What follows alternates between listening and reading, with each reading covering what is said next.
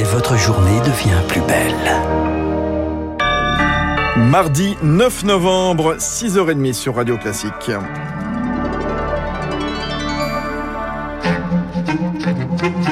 La matinale de Radio Classique avec Fabrice Lundy.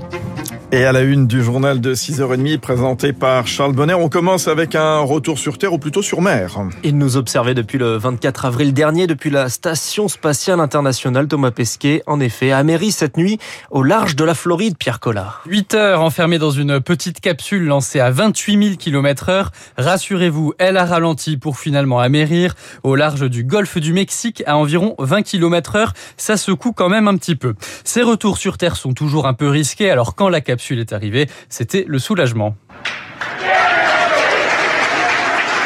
Les applaudissements depuis la salle de contrôle, c'était il y a deux heures tout juste. Depuis, la capsule est remontée à bord d'un navire et les quatre astronautes sont sortis un par un sur une civière.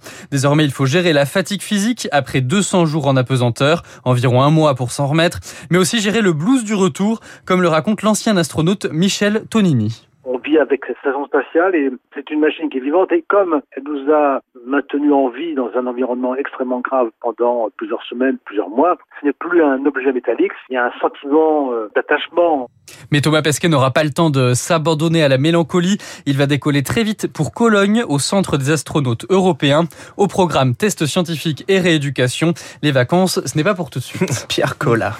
Et dans l'actualité de ce mardi, le président de la République, Emmanuel Macron, qui s'adresse ce soir aux Français, 20h. Le retour du Covid dans nos vies, neuvième allocution présidentielle depuis le début de l'épidémie. Alors que les indicateurs repassent à l'orange, le chef de l'État va tenter de convaincre les plus fragiles de faire leur troisième dose de rappel.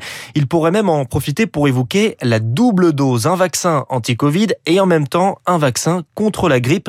Une solution pratique, mais pas si simple à mettre en place selon le docteur Jacques Battistoni du syndicat des médecins généralistes. Le vaccin de la grippe, c'est des vaccins qui sont conditionnés avec un, seul vaccin. Vous avez des vaccins dans votre frigo, par exemple, vous les faites au fil du temps comme, comme vous voulez. Pour le, vaccin Pfizer, notamment, il faut vacciner par six ou sept personnes. C'est difficile pour nous, dans nos cabinets, de faire les deux en même temps, ou alors il faut être très organisé, proposer une plage de six ou sept personnes de vaccination et leur dire préalablement, bah, vous allez chercher votre vaccin contre la grippe. Parce qu'en temps, c'est pas du temps. Ça prend très peu de temps de faire deux vaccins par rapport à un seul, mais il faut que les gens euh, se coordonnent et il faut qu'ils acceptent de venir faire leur vaccin de la grippe sur les plages de vaccination. Mmh. Propos recueillis par Rémi Pfister. Moderna écarté de la campagne vaccinale pour les moins de 30 ans. Ah, c'est une recommandation de la Haute Autorité de Santé qui se base sur une étude de pharmacovigilance euh, qui estime que le risque de myocardite et de péricardite est accru sur cette population. 6h33, c'était un débat sans invective mais pas sans divergence, Charles Bonner. Les cinq candidats au Congrès des Républicains s'affrontaient hier. Ils seront départagés début décembre par les militants du parti sur les éoliennes, l'immigration, la sécurité ou encore l'international. Chacun a tenté d'affirmer sa différence en évitant les invectives, selon le politologue Pascal Perrino. LR euh, porte un certain traumatisme de la dernière euh, primaire. Il faut faire, si vous voulez, avec cette obsession que le débat euh, ne tourne pas à la mise au jour de clivage. Les cinq candidats ont réussi à, ne pas déraper.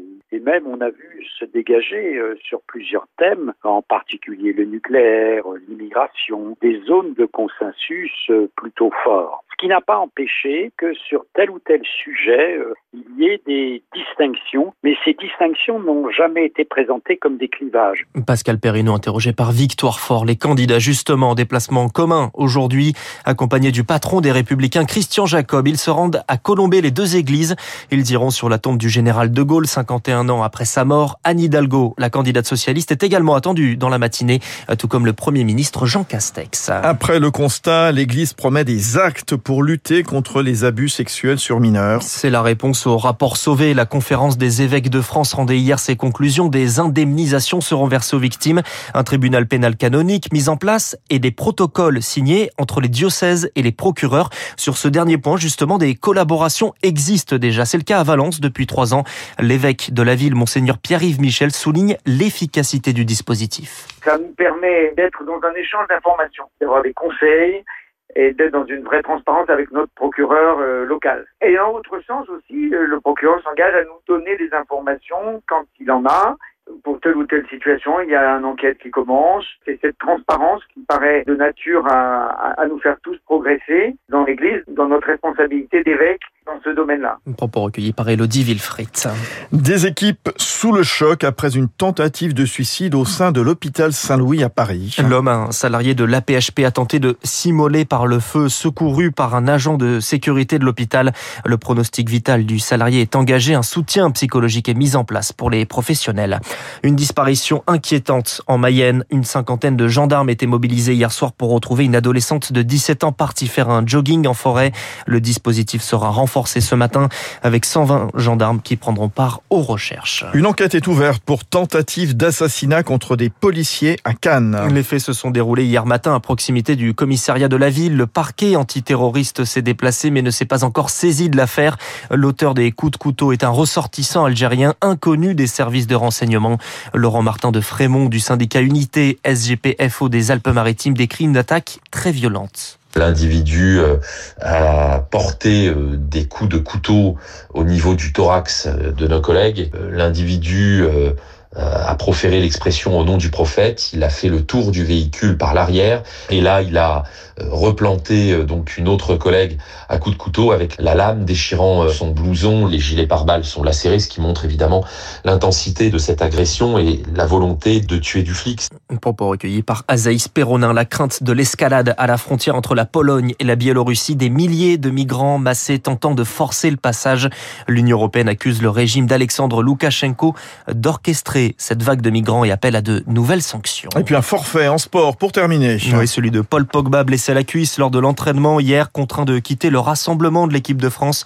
Il est remplacé par Jordan Verretou. Les Bleus affrontent samedi soir le Kazakhstan au Parc des Princes. Merci Charles Bonner. Bonne matinée à tous. 6h36 sur Radio Classique dans un instant.